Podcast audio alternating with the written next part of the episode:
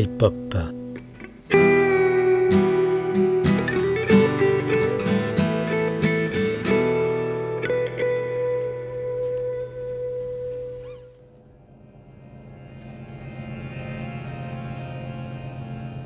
Father, yes, son,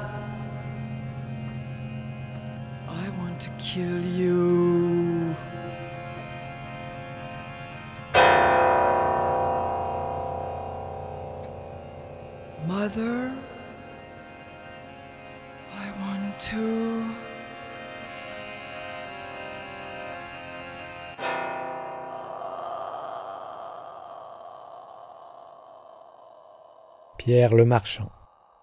Ce sont les derniers instants de 1942. Christa a 4 ans et c'est là que sa mère, Margaret, est venue vivre après qu'elle a reçu la lettre lui annonçant la mort de son mari, Wilhelm, au front. Elle l'apprend bientôt, ce n'est pas ainsi que les choses se sont exactement passées. La balle qui a pénétré la tempe de Wilhelm a causé des lésions irréversibles et a plongé le soldat dans la folie.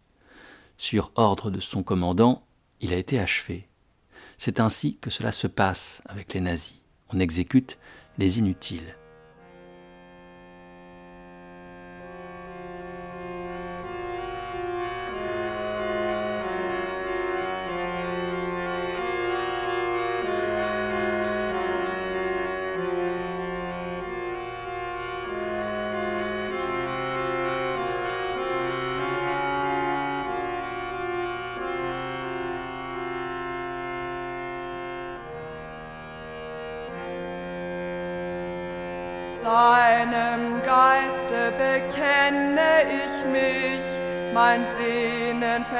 Verzehret sein schönes Gesicht, das ermattet von Güte beschattet allmächtig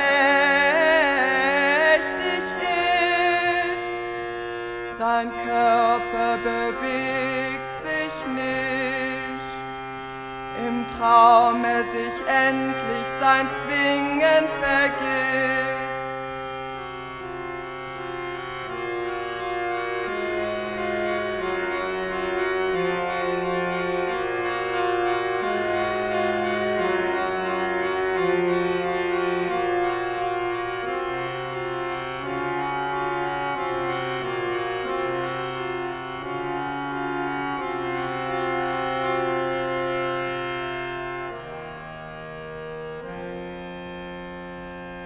Heulenden Jubel erkenne ich nicht, der mir den heiligen Frieden zerbricht.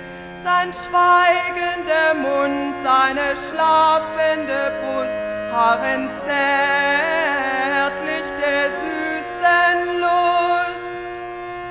Sein Körper bewegt sich nicht im Traum er sich endlich sein Zwingen vergisst.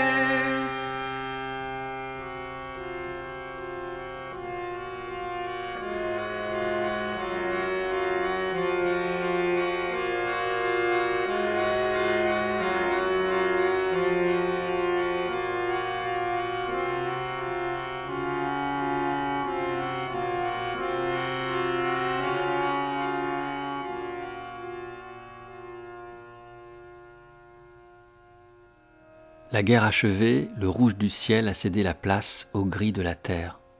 Partout des cendres et des ruines, Christa et sa mère s'installent à Berlin.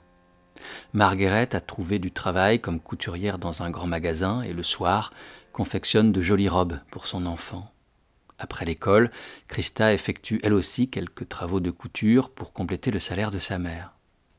Les seules sorties qu'elle s'offre sont celles qui les mènent chaque semaine à l'opéra. Christa quitte finalement l'école à 13 ans et embauche dans une boutique de lingerie comme vendeuse. À 15 ans, repérée par le photographe Herbert Tobias, elle devient modèle pour une maison de couture berlinoise et est bientôt le mannequin le plus prisé d'Allemagne. Tobias, lors d'un voyage à Ibiza, baptise la jeune femme Nico, du prénom de l'un de ses amants, le réalisateur Nico Papatakis. Cet alias, androgyne, nomade, Cristal l'adoptera jusqu'à la fin. La fin des années 50 et le début des années 60 sont sillonnés de ses voyages à travers l'Europe et outre-Atlantique.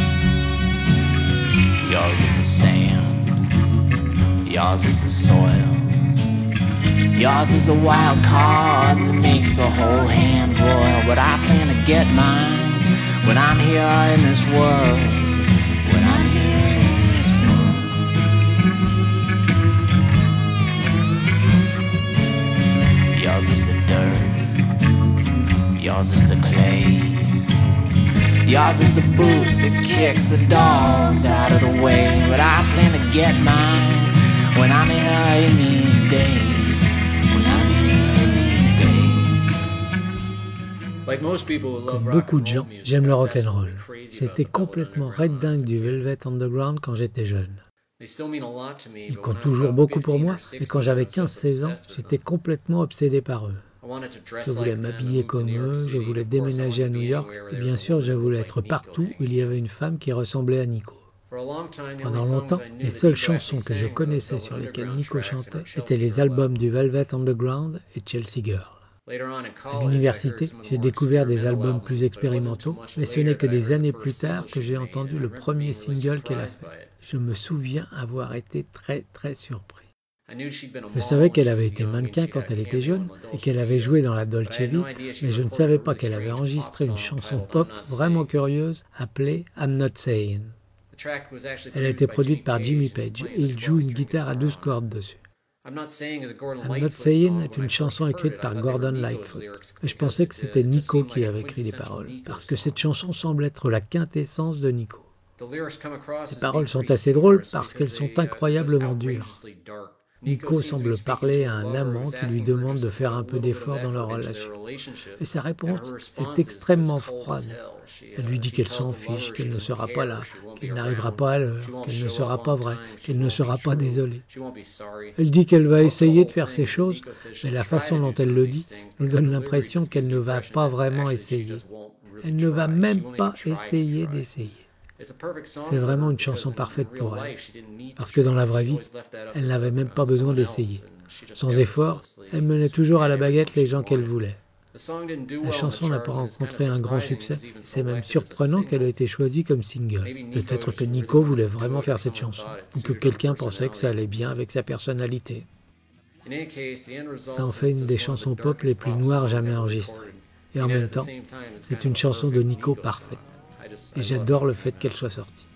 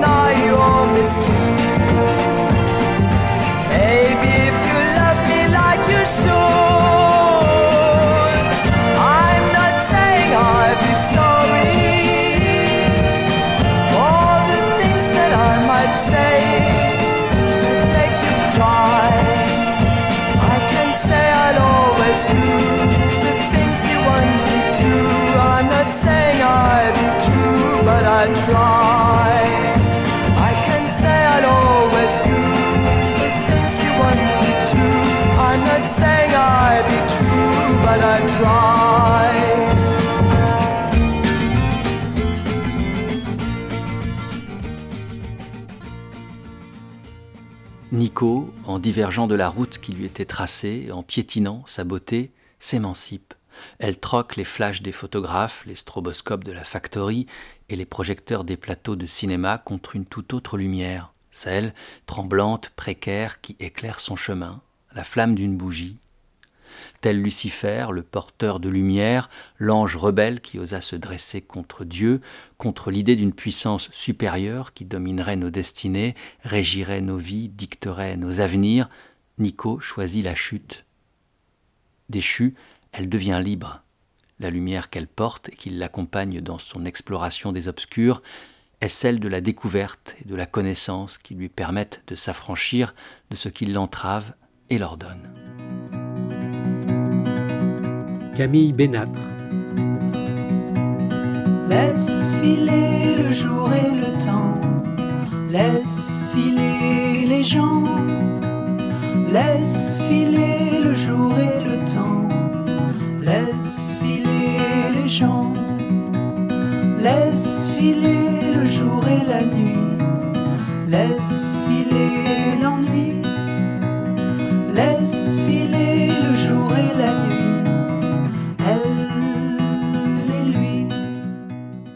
Ce que je préfère de Nico, c'est, je crois, euh, l'album Chelsea Girl, avec euh, les deux chansons euh, de Jackson Brown, Fairest of the Seasons et These Days. deux chansons mélancoliques, magnifiques, avec ses arrangements de cordes, cette guitare en finger picking. Tout est très beau, tout, ça, hisse les poils un petit peu quand on écoute ça tranquillement chez soi. Et puis j'ai l'impression, en réécoutant que ça n'a pas, vraiment vieilli. Euh, bon, l'album est, superbe, hein, bien sûr, mais, mais si je dois résumer ce que j'aime de Nico, euh, je pense que c'est ces deux chansons sur cet album.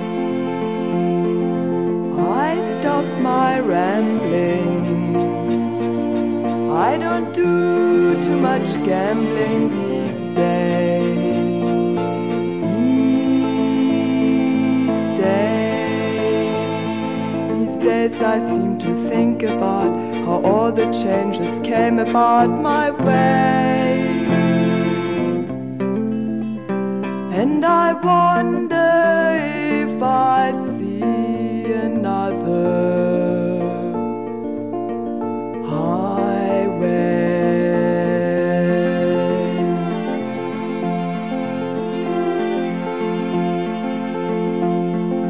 I had a lover. I don't think I risk another these days.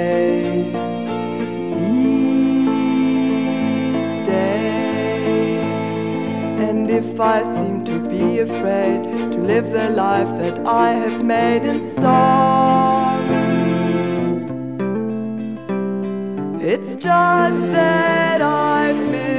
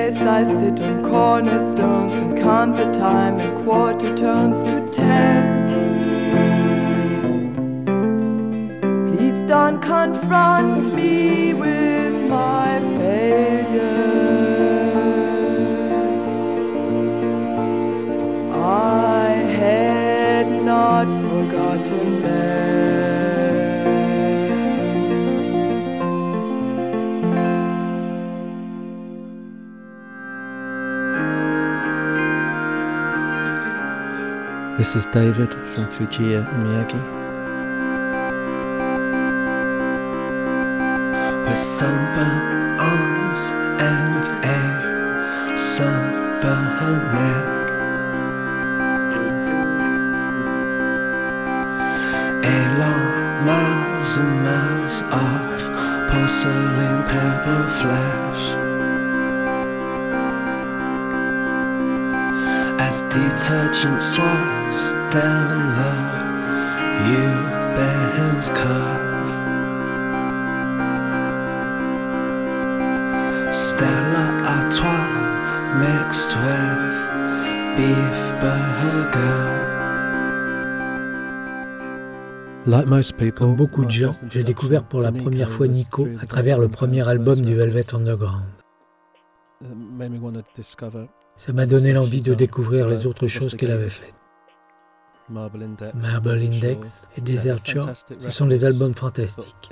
Mais de la même manière que Beach Bosch et The Drift et Scott Walker, ce sont des créations arides, qui ont quelque chose de rugueux. Ce n'est pas facile d'y retourner fréquemment. Ce n'est pas le cas pour celle qui est peut-être ma chanson préférée de Nico, These Days, écrite par Jackson Brown sur l'album Chelsea Girl, qui est très différente de tout ce qu'elle fera après. Il y a dans ce titre une forme de légèreté qui précède le registre plus sombre qui s'ensuivra.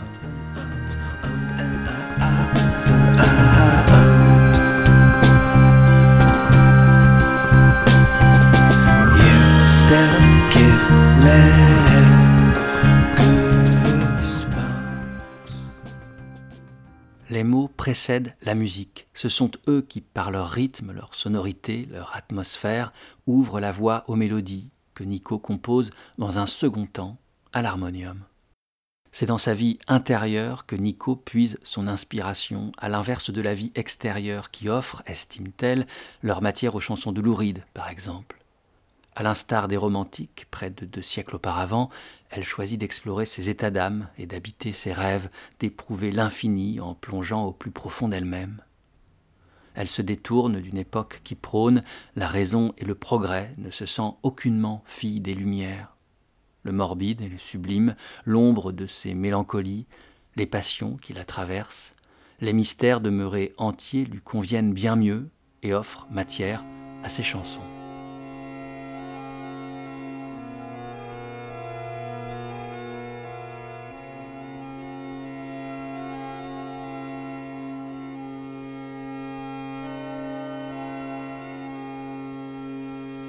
Friar hermit stumbles over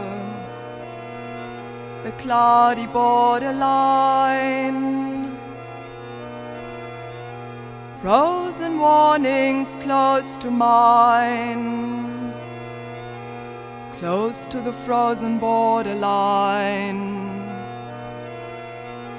Frozen warnings close to mine close to the frozen borderline.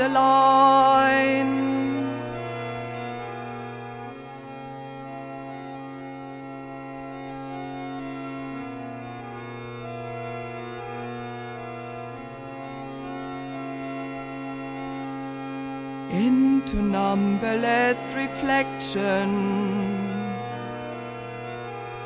rises a smile from your eyes into mine. Frozen warnings close to mine, close to the frozen borderline. Frozen warnings close to mine, close to the frozen borderline.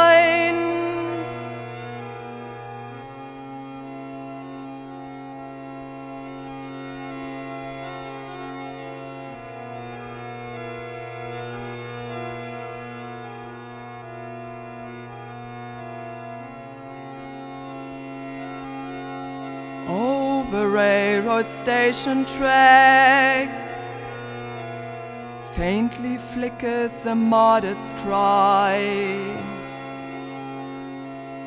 From without a thousand cycles,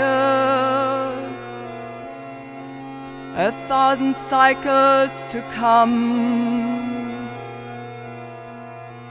a thousand times to win a thousand ways to run the world. In a similar reply,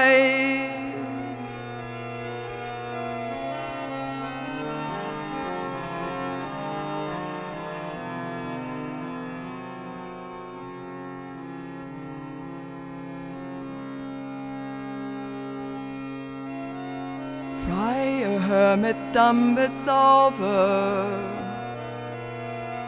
the cloudy borderline. Frozen warnings close to mine. Close to the frozen borderline. Frozen warnings close to mine. Close to the frozen borderline. Close to the frozen borderline. Close to the frozen borderline. Close to the frozen borderline.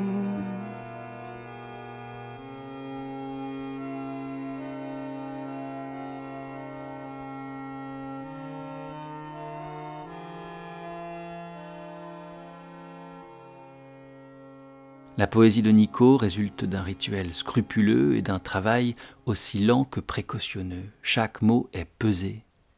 C'est à la lueur des bougies qu'elle écrit, les flammes de dizaines de bougies redessinent les contours de la pièce, oscillent tandis que les mots roulent dans la tête de Nico, allongé dans sa baignoire. Une fois que les mots sont trouvés, elle prend une feuille de papier et les couches de son écriture gothique, appliquées et serrées. Aucune rature, aucun ajout, aucune modification.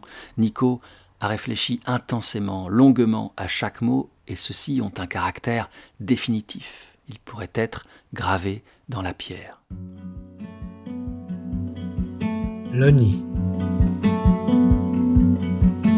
Quand le sel s'évapore et l'eau devient incandescente, c'est elle jamais ne dort.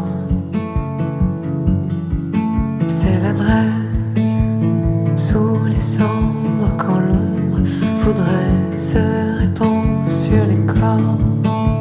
Mais que le feu l'emporte, c'est la rivière sous le lit du monde. Écoutez Nico, je trouve que ça ressemble un petit peu à une séance d'hypnose. Quand elle chante, on dirait qu'elle raconte un peu l'histoire du monde en une seule note et qu'elle a vraiment la présence de la lumière et de l'obscurité en elle et euh, évidemment une émotion qui est désarmante. J'entends aussi chez elle une très grande tristesse et beaucoup de résilience. Elle a quelque chose de très spirituel mais de pas spécialement chaleureux et ça c'est très rare. Du coup pour moi ça a été une, une grande autorisation dans mon parcours musical et artistique de, m'autoriser à aller chercher des choses euh, parfois effrayantes et parfois étranges. Et parce que grâce à elle, on, a quand même la preuve que toutes ces choses-là, qui sont plutôt des sentiments assez sombres, euh, peuvent nous élever et, peuvent, je pense, nous amener vers quelque chose de très libérateur, ce qui est une, des principales et magnifiques fonctions de la musique et de l'art en général. Voilà, euh, voilà pour ce que je pense de Nico et ce pourquoi je la remercie.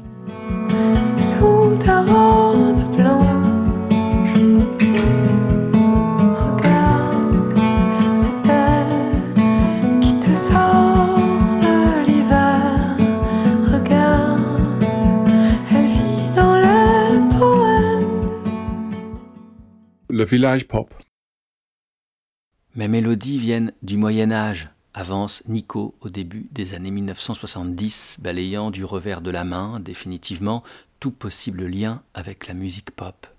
John Cale dit qu'elles ne sont pas tonales, qu'elles n'appartiennent pas à notre système modal, car elles sont trop anciennes, continue-t-elle.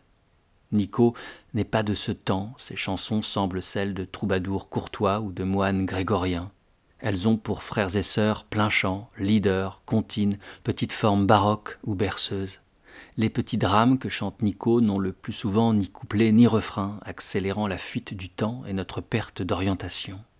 Chamanique, son art ouvre une brèche spatio-temporelle et nous plonge dans le souvenir d'un temps que nous n'avons pas connu, nous fait remonter aux plus lointaines de nos origines. Nico soutient Ce que j'aimerais, c'est plonger encore plus loin dans le passé d'un point de vue musical, de plus en plus loin dans le passé parce que le passé me passionne. L'avenir ne signifie rien pour moi, il n'existe pas, il n'est que ce qui va arriver. alors que le passé, la préhistoire, tout ce qui précède l'histoire, c'est tout ce que l'on peut imaginer.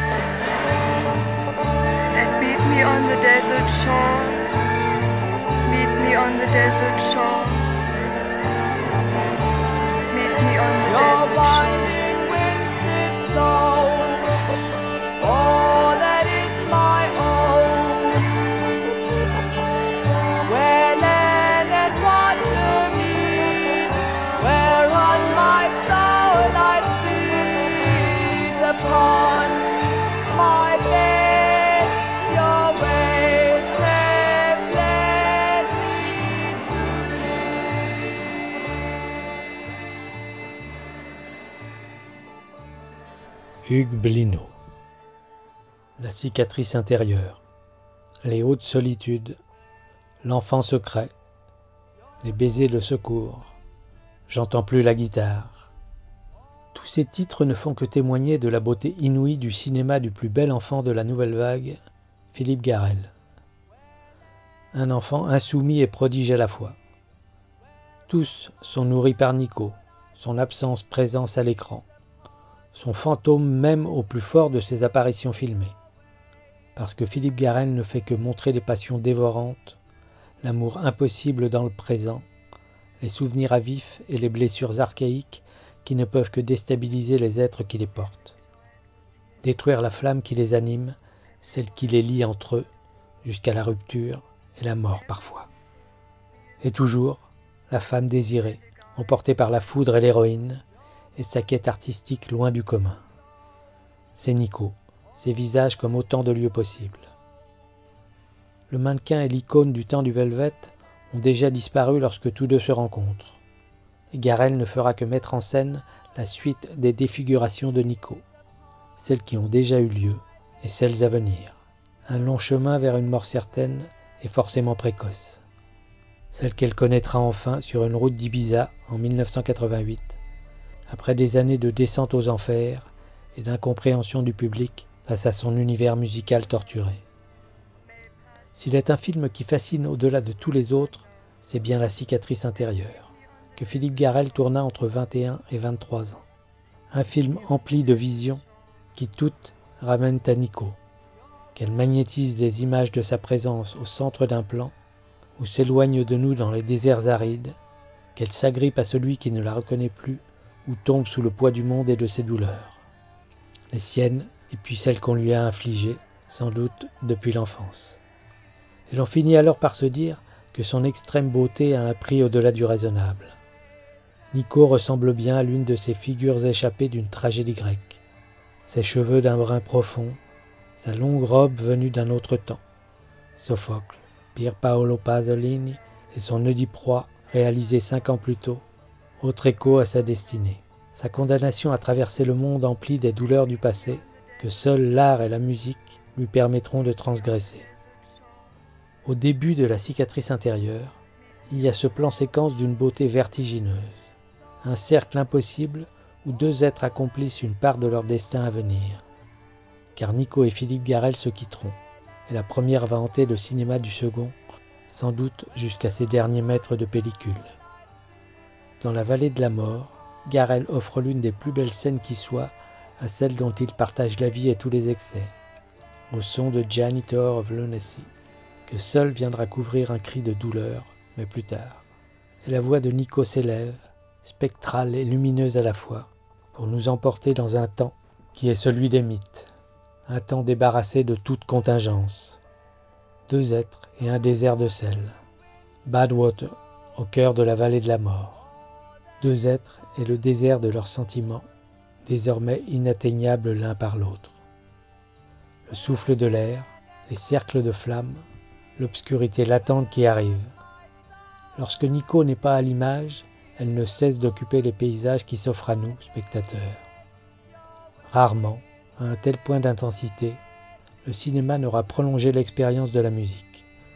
Nico et Philippe Garel, Philippe Garel et Nico, La cicatrice intérieure et Desert Shore, tous deux rassemblés par l'expérience de l'art et celle d'une éternité offerte.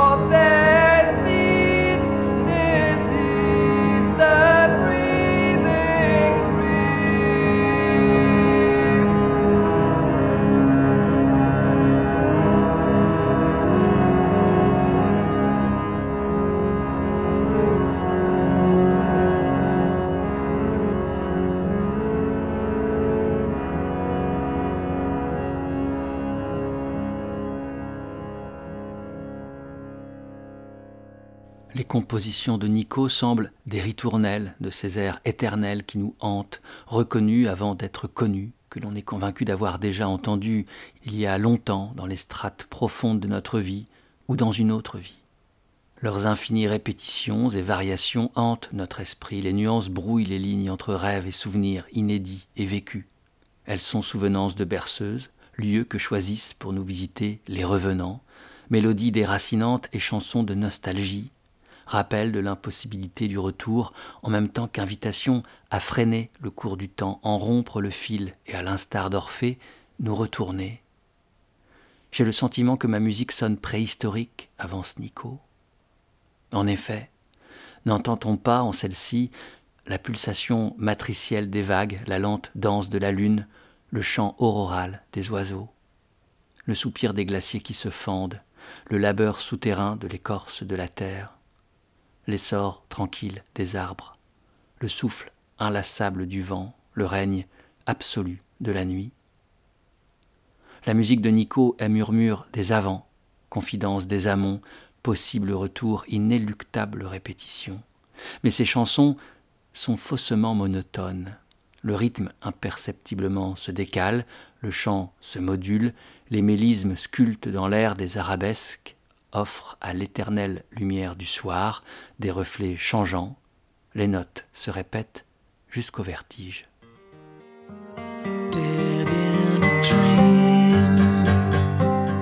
Chris Brocco. Before it began, I lay on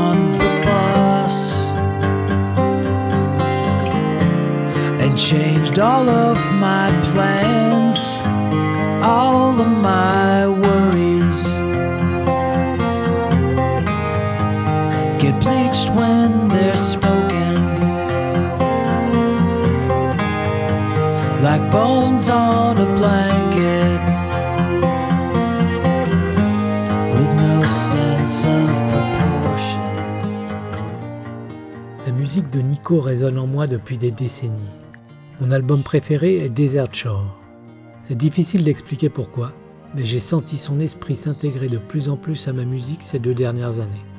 J'ai l'impression qu'elle est revenue, ou en tout cas qu'elle fait plus sentir sa présence aujourd'hui.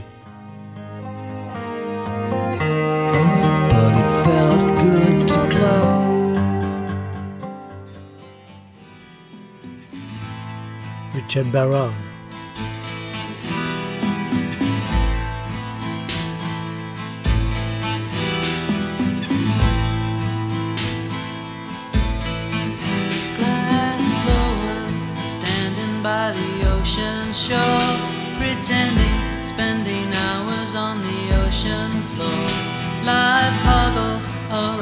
to six open arms and a grove Pry it open on the ocean stage. Wanna see you in my sweet blue cage.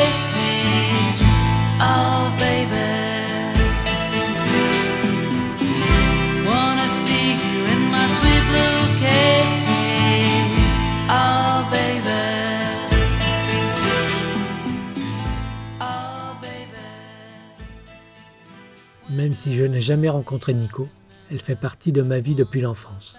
Je l'ai entendue pour la première fois avec le premier album du Velvet Underground. All Tomorrow's Bodies et I'll Be Your Mirror détenaient une part de magie et de mystère pour moi en tant que jeune enfant. Plus tard, j'ai écouté Chelsea Girl et je suis devenu un fan à vie. Quand j'étais au lycée, j'ai écouté Desert Shore, Marble Index et The End. Ils ont fait partie des albums qui m'ont le plus influencé alors que je façonnais mon propre son, ainsi que ma propre voix et philosophie. Malheureusement, je n'ai jamais puis voir Nico sur scène, même quand elle jouait à New York. À ce moment-là, j'étais déjà en tournée la plupart du temps en Europe ou aux USA avec les bongos. Puis soudainement, elle est partie. Au milieu des années 2000, j'ai essayé de produire un concert en hommage à Nico au Carnegie Hall. J'ai écrit à Lou Reed, que je connaissais, lui demandant s'il pouvait participer. Il a immédiatement dit oui et m'a conseillé d'ajouter John Kell au projet. Ça aurait été un beau concert, mais à cause d'un problème de planning avec le Carnegie Hall et les agendas remplis des artistes invités, ça ne s'est pas produit. Au moins, il y a des films et des livres écrits à son sujet. et son histoire continue de perdurer. L'influence de Nico s'entend à travers la musique pop du monde entier aujourd'hui. Ce mélange unique de pathos et de détachement a imprégné la pop. Ses sensibilités gothiques sont toujours riches et intemporelles. Sa beauté est éternelle.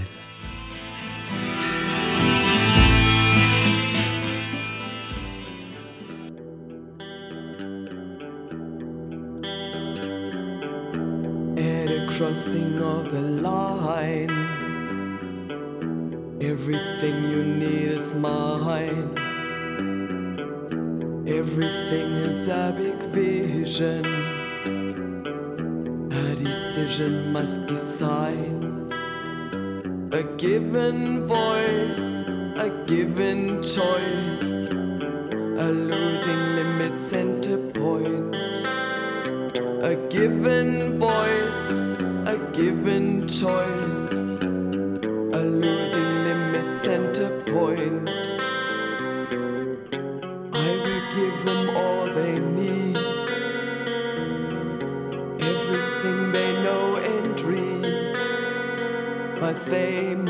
Cross the line, the line. A given voice a given choice. Everything you need is mine. A given voice, a given choice.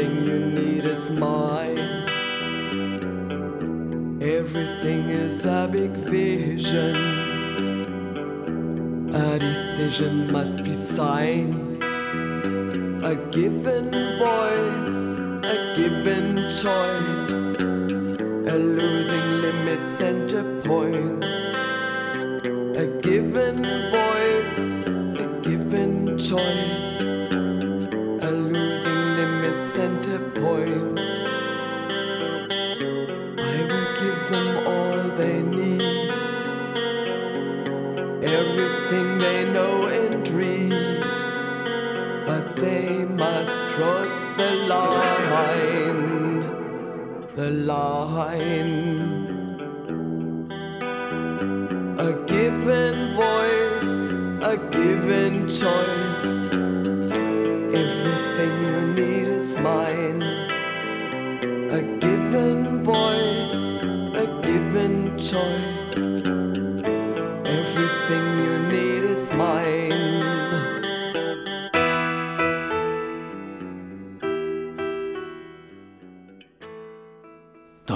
Désert des Mojaves, en Californie, se déroule une autre errance.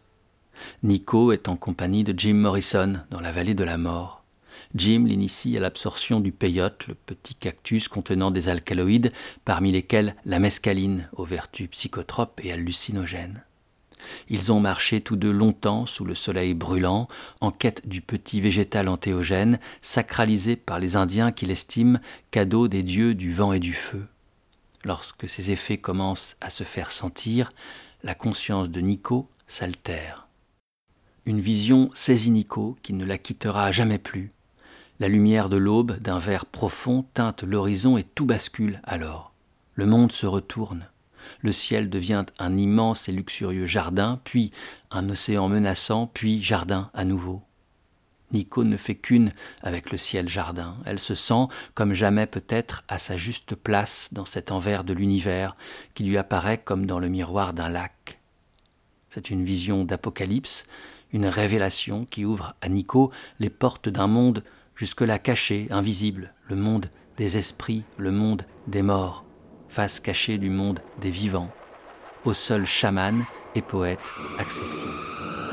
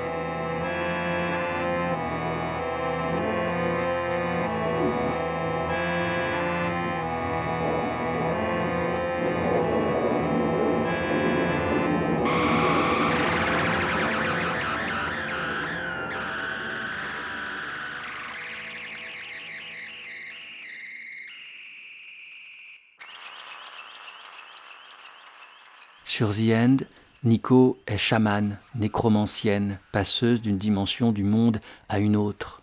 Elle est, de sa voix d'outre-tombe et dans les ténèbres que sa musique tente de percer, notre guide. Au cœur de la nuit, elle a les yeux grands ouverts.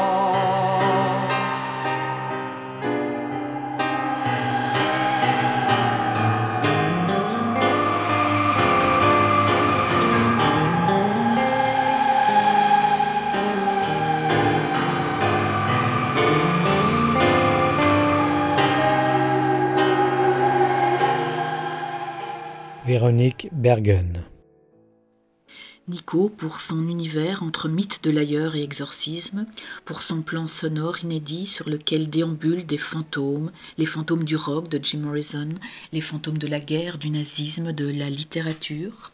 Nico pour le Petit Chevalier, pour Secret Sight, pour Roses in the Snow pour Innocent in Vain, Nico pour son errance, son itinérance, son voyage au cœur de la chute et de la grande revisitation du passé allemand, Nico pour sa danse sur l'abîme, son deuxième corps, son corps médiéval, son corps harmonium, liturgie de la seringue et des Nibelungen, Nico pour sa recréation d'un langage musical qui renoue avec le rythme et les pulsions archaïques d'une musique qui n'a plus rien à voir avec les codes et la grammaire du rock. Nico pour ses expérimentations sonores et pour les arrangements de John Cale, pour sa voix sépulcrale qui revient des gouffres, pour l'univers parallèle qu'il construit au fil des albums postérieurs à sa participation au Velvet Underground, une œuvre qui transmute les traumatismes de la vie, l'insupportabilité de l'existence à Jean, le présent pris dans les décombres du Troisième Reich et de l'absence du Père.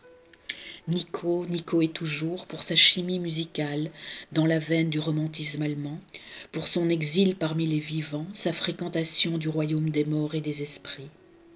Nico, pour son dernier album, qui après la trilogie liturgique à l'harmonium, la, trilogie alchimique, comme dit Serge Ferré, opère un virage rock, un virage électrique.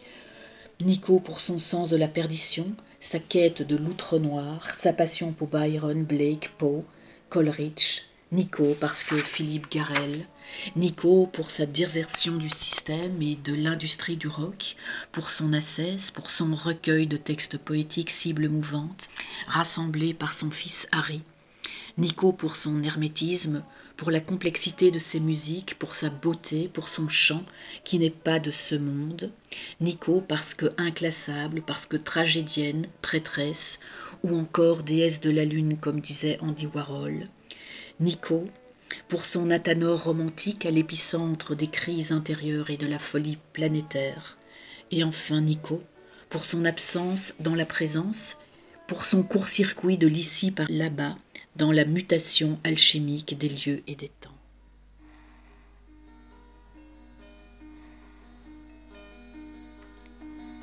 Je suis le petit chevalier avec le ciel dessus mes yeux. Je ne peux pas me effroyer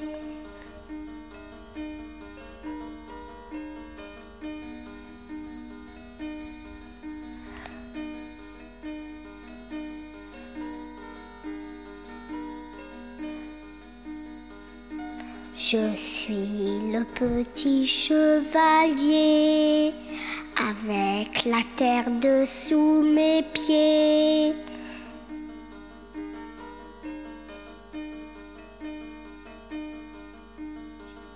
J'irai te visiter, j'irai te visiter. Remerciement infini à Pierre le Marchand pour son talent et son humanité et pour son remarquable livre Nico End qui est à l'origine de ce projet. Remerciements sincères et reconnaissants à vous, artistes, écrivains, pour vos sincères témoignages. Merci à Ben Murphy, Camille Benâtre, David Best, Louise Lermite, Hugues Blino, Chris Broco, Richard Baron et Véronique Bergen, dont vous pourrez écouter, en sus, après le générique, la bouleversante chronique du livre de Pierre le Marchand. Et enfin, bien sûr, merci à Nico pour cette empreinte musicale tout autant organique que céleste qu'elle nous a laissée. Cadeau inouï. Faisons passer.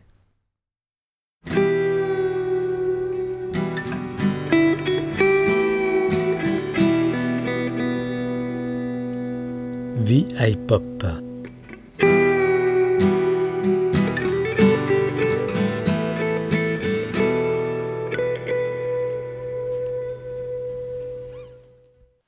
Je voudrais, euh, de façon très spontanée, évoquer donc l'absolu saisissement et l'enthousiasme que j'ai eu à la lecture du livre de Pierre Le Marchand sur The Ant de Nico. C'est un livre absolument retentissant, aussi retentissant que le livre de Serge Ferré ou Nico Femme fatale publié euh, donc euh, chez Le Mot et le Reste.